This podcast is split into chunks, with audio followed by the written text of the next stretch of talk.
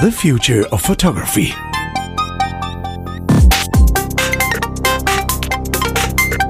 Hello, welcome to the show. Hi, Adrian. How are you doing? I'm very good, mate. How are you? I am so fine because I have a new toy. Okay, let, let me let me let me, Another let one. It's- let me let me start this off with. Uh, I, I was looking at titles for this episode. A Z-axis update, I think, is uh, mysterious enough. Uh, I have two subtitles for it. Subtitle one: How a tuning fork enabled an entire new industry.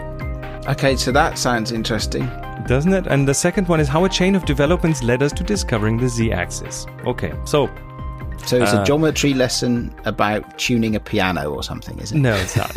um, okay, Okay. th- th- that's let's start off with a bit of a history lesson first. History of photography in terms of camera location. Okay, where do cameras sit? And of course, in, initially cameras had to be on a tripod, statically, pretty much on the ground or close to the ground, because we had long exposure times. And then when those got a bit shorter, then p- people started moving cameras around. Uh, large format cameras, everyone has seen these big press cameras with the big flashes in the 60s movies. Those are usually like Graflex cameras, large format cameras, but still like a larger format. And then the smaller, the formats went smaller and we got to medium format, which is the, like the brownies and the box cameras had those. So that's when photography kind of became available to the masses, to everyone. And of course, then Leica came along and introduced a 35 millimeter format, and that pretty much made photography kind of a mainstream thing. And everyone used to have these 35 millimeter cameras, and they are small, and you can carry them around. Um, I love that in Germany you call that small format. So you have large format, medium format, and small format. We call that small format because, yeah, that's just from a history point of view. Um, if you look at it from a digital point of view, is it's it's of course a full frame because all the other sensors are smaller, and then the full frame is kind of the big sensor. Um, but yeah, depending on where where which perspective you look at it from. Historically, and which medium, digital or analog, you look at it from, it's either small format or big format. But it's the 35 millimeter format is kind of the standard somewhere in the middle. Um, but all these, uh, all these have something in common, and it's they are mostly used in uh, in in a plane. I mean, we walk around with these things, or we are in vehicles. Um, uh, motion picture was it has moving cameras, but they they move on flat tracks. Or if you want to add the z-axis, as in like moving that away from the ground, you'd have to have an expensive crane, or you'd have to have a hot air balloon to shoot from, or a helicopter, or there. Okay, there were a few other experiments shooting from higher up. Um, the that that go back to 1907. A German guy p- put cameras on pigeons. there was this whole this whole uh, thing, and he developed a camera. I think he he even marketed that, and it's a little camera that you almost looks like a backpack, but on the front of this pigeon, and then this little camera shoots photos every now and then, and uh, by some mechanical miracle, little wizardry, and you end up having this camera, uh, these high, these aerial photographs.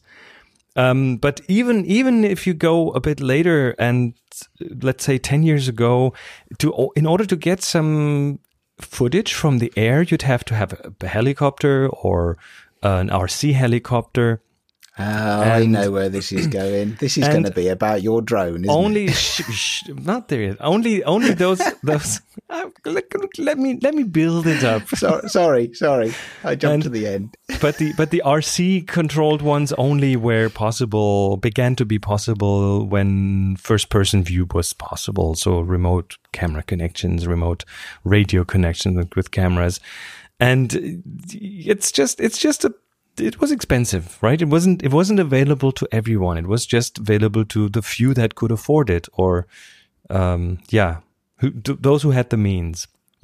And then a couple of revolutions happened. And the first one was a tuning fork.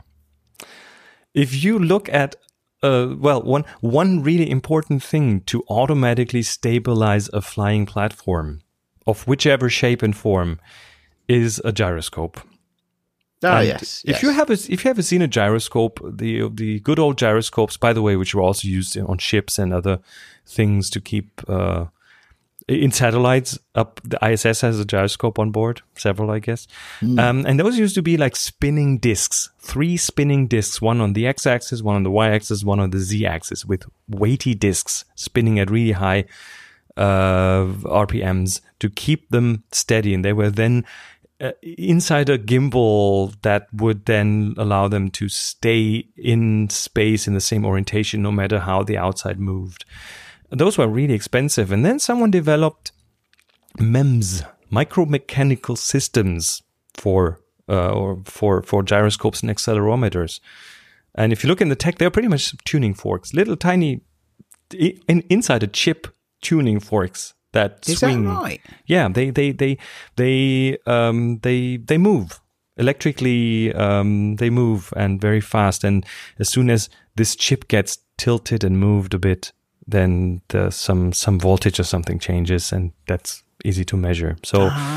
Those gyroscopes and accelerometers are now so small that um, we have them in our smartphones. That's how your smartphone knows its orientation, and every smartphone now does that. And they are they are ubiquitous. They are cheap. They and they made stable drone flight possible. Without those little tiny things, um, that those drones could have flown with bigger gyroscopes, but but they wouldn't have been affordable. So those this miniaturization was one of the really revolutionary steps in making these things possible.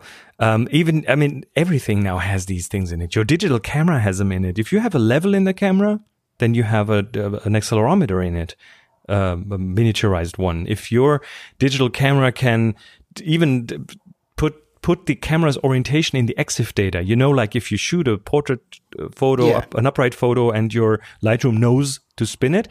Do you remember not too long ago that wasn't that wasn't really uh, the norm? Sometimes you had to rotate those photos manually. Oh, my my camera is even better than that. My camera does that while you're shooting. So if you turn up for a, a- my camera into a portrait, it'll check all the information in the EVF will turn and, and be the right way round for you. Right. But that's that's because there is a little accelerometer in it based on a chip. Even my kitchen thermometer has one built in. I, this is, has a little LCD that gives me the temperature, and if you turn that, the numbers in that LCD turn again. It's- Really? yeah, it's yeah, it's Wow, crazy. that's, so so that's that's some fancy kit you've got in your kitchen there. not as fancy as some others, but that was the first revolution, gyroscopes being miniaturized. The second revolution, and we're still in the middle of that, is, is battery technology moving ahead. Oh well, yes, yes. Um, especially with the lithium iron ion batteries or the lithium polymer batteries, the energy density versus the weight has changed so much. The the long term charging effects have, uh, you know, the memory effect that some batteries have; those don't have that. Um, that enabled flying platforms as well, and then of course, the the, the whole gyroscope thing. uh, showed up again because you need the stable camera. If you want to shoot from up there, you need to stabilize that camera. Uh, and not just for video, but even for photography, for still photography, it makes perfect sense to have a stable camera that doesn't vibrate or or uh, move too fast when that vehicle moves faster. And this used to be completely rely on this used to rely on mechanical dampers on rubber based things that would just hold that in a kind of loose grip.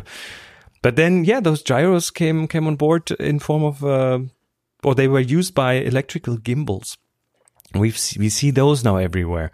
Stabilizers that use gyros to detect how your hand or how a drone is moving, and then little motors that then move that camera in the opposite direction to keep it pointing the same direction. And those are so fast and precise now that you can have a very stable platform to shoot from. And of course, I'm talking about the uh, the drones that we have now and that we can get now.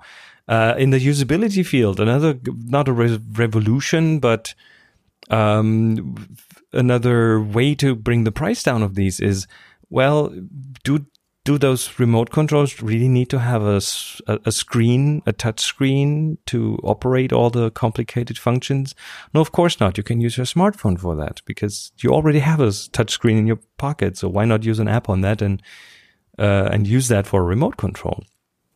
And uh, that's what these guys do nowadays. And yes, it, you guessed right. I finally succumbed to the lure of the drone, and I have a, one of these little Mavic Air drones by DJI. Ah, it's there we it, go. We get do we get there in the end? Excellent. So, yes. Well, tell us about the drone. Well, it it, it is really interesting because um, I do not I, I do not have a business justification for one. I don't have any justification to get one other than I wanted one, and the, the, that's the drone that is now at the point where I say, okay, this is price wise, it's okay. I have flown drones before, but mostly like, like tiny indoor drones. Um, so it's not new to me. I've also I've actually experimented with um, RC helicopters, electrical RC helicopters, uh, years ago. Not too successfully, but I have. So, um, but but those drones now pr- pretty much bring a lot of these technologies together into this into these small tiny packages. And I, it didn't even talk about the developments in camera technology because that little drone has a 4k camera built in wow. 4k video. Um, tiny sensor 1 over 2.3 inches. Um, it's not huge but for let's say the most of the daylight stuff it is perfectly fine uh, it works really well. Mm. Um, so yeah, it is. It's a ton of fun. I won't go into too much detail because I have done that on my other podcast, tips from the top floor. So there's an entire episode on that. Um, but as a conclusion to this, um, we are, and I, I, I think I have a good picture of this now after, well, having looked into this for a long time and after uh, having one of those to play to play with myself now. Um, we are on a trajectory to to interesting developments. Um, you remember back in episode 19 we talked about the Skydio R1, this fully autonomous drone. I do. That was the one that could follow you through a forest and stuff like that, and wouldn't even run into twigs. And yes. it, it just it just doesn't crash. It just knows what's going on around it, and it can fully autonomously fly. Um, this the the the little Mavic Air doesn't do that quite yet, but it has some semi-autonomous modes for some cinematic footage, like circling around stuff or uh, moving on a straight line. It's like a dolly, but in the sky, you know. So it's it's um, it's it's interesting what they can do, and it's so clear that we are on, on a trajectory to fully autonomous video drones, and of course, of course, then also fully autonomous like delivery drones and that kind of stuff. Um, I'm I'm I wouldn't be surprised if those things come faster than we think they do. We're seeing the first steps in that direction, and the the things that had to come together again are the the the, the gyroscopes, the miniaturization of those, the battery technology, and the the gimbals that's so that's an, it's an interesting way of looking at it. Actually, that's uh, uh, you know, so, uh, take, taking it from some historical points and how and how it's moved forward. I do like that. Thank you. It's um, it's been it's been interesting to listen to your thoughts on that for the last few minutes. It's it's yeah. I I still. Uh, uh, I, I, still am unsure where we're going with this. I have to say, yeah, you know, because you know, our classic question, you know, what does it mean for the future of photography? With drones, I really find it difficult to, to think that through, unless they can make them substantially quieter. which, yeah. which I'm, which is, which, which they are on the way to doing, because there's a lot of research now into um, turbulence patterns that the, that those wings do, and um, then drones. I mean, this the one I have legally in Germany, I can fly it 100 meters high. If it's at that altitude, it's hard to hear. Yes. So far away, it's hard to hear. So, it, so has, it, has, it, got a long lo- has it got a long lens on it? so if if these if these drones, uh, if we're talking about delivery drones and things, let them fly a bit higher, and as long as they don't fly into airplanes, and um, that will that won't be too much of a bother. Uh, yeah, and if camera drones, if, eh, yeah, of course. Hmm. Hmm. Interesting, isn't it? Hmm. But of course, yeah, what does, what, hmm. what does that mean for the future photography? Okay, so where where do we go from here, and what what is this going to mean for us? Um, as I said, I see a trajectory. We will have more flying cameras. They will be cheaper. They will be smaller. They will be more ubiquitous. They will be everywhere. Um, I'm totally sure about that. Uh, so I live in the UK. We got cameras everywhere anyway. yeah, but they, they are but they are bolted to walls. yeah, yeah. Sometimes they just put up them on posts, and yeah, it's fine. Yeah. Then the next thing is they have they have creative. Uh, they they they they w- will have more autonomy, which means it will take away some of your your creative freedom because the cameras will just take over some of that and make decisions for like image composition, this kind of stuff, based on maybe some AI, maybe some some some AI that tries to mimic a professional photographer. That so is going to come. That so sounds interesting to me. Less so, creative freedom on that side, um, but or also more, or more if you can program it, or more creative freedom because that that z-axis will enable different forms of art. You know, stuff that we haven't done before because they weren't available to everyone. Um, you can now get a decent flying drone with a decent camera on it for under 500 euros. Mm. So, so don't don't tell anybody, but I occasionally listen to other podcasts. Oh no, I know, I know, and and one of them that I listen to uh, is uh, a, a, whole podcast, yeah, weekly pod, almost weekly podcast about micro budget filmmaking. Mm-hmm uh, which is which is not something that I do. I am not a filmmaker. I yeah, part of me would like to be, but yeah, that's that's a, a, a team effort, and and I don't have a team currently. Uh, but the uh, the it those sorts of things are are going to to to make you know, you could you could see the production costs for those kind of films, uh, independent films coming right down. I mean, if you yes. had a, a drone where you could, you know, e- even things like, um, programming a, a, yeah, a dolly zoom, you know, so, so you could have a little drone that you get out of your pocket, say, you know, hit, yeah, focus on that over there. Now do a dolly zoom, job done. So no tracks, no dolly, no. This um, will, with this kind of a drone, this will now, now today, not even in the future, now today will take you literally five minutes to do.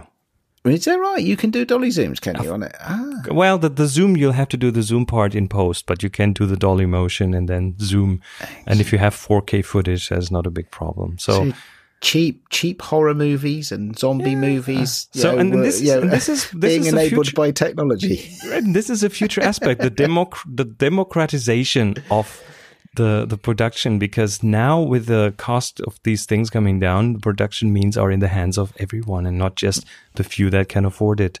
And we've seen this in so many other areas where all of a sudden you are the one, even even with just with cameras. Cameras used to be these these professional cameras used to be just in the hands of a few, and then uh, especially digital ones with good resolution and so on. And now you can get a full frame camera uh, that most people can afford. Um, also, uh, one thing that that'll mean in for the future is, as with any new technology, we will see a lot of footage that is very boring, a lot of flying footage that is just like overdoing it. Um, and that, and that just, that follows a classic adoption hype curve, you know? We, initially you will see oversaturation. People will overdo it and then people will be fed up with that kind of a look and then they won't want it anymore. And then you see the dip and then after a while it kind of normalizes at a level where it's just part of the, part of our, our viewing um, or, or everyday. yeah, I know what you mean by that, and and it's true. I uh, I tell you what has normalised in the last couple of years is HDR. Of course, um, you know you don't see anywhere near the number of um, uh, ex- I, I don't quite. I, I don't know quite the technical term, but over processed HDR yes. images. Uh, yes. Uh, you don't see anywhere near as many of those as you did three, four years ago. I don't think. That's that's because photographers have finally managed to go to get over their. Um, as I call it, photographic puberty. You know, they have, they're, they're, they're, now yeah. a bit, a bit more. I was trying to be nice to people, you know, a bit more adult about it, you know. Uh, anyway, yeah. so I think that's that's enough for today of, of the z-axis. I think it's the, the third time. Like the that. third time in this in this series in this podcast that we've talked about drones, and it's probably not the last one. All right. Uh, yeah, that was. Interesting stuff. Episode thirty-one, the z-axis update, and uh, we'll be back next week with another episode of the future of photography. Thanks cool. so much, and take care, everyone. Talk to you then.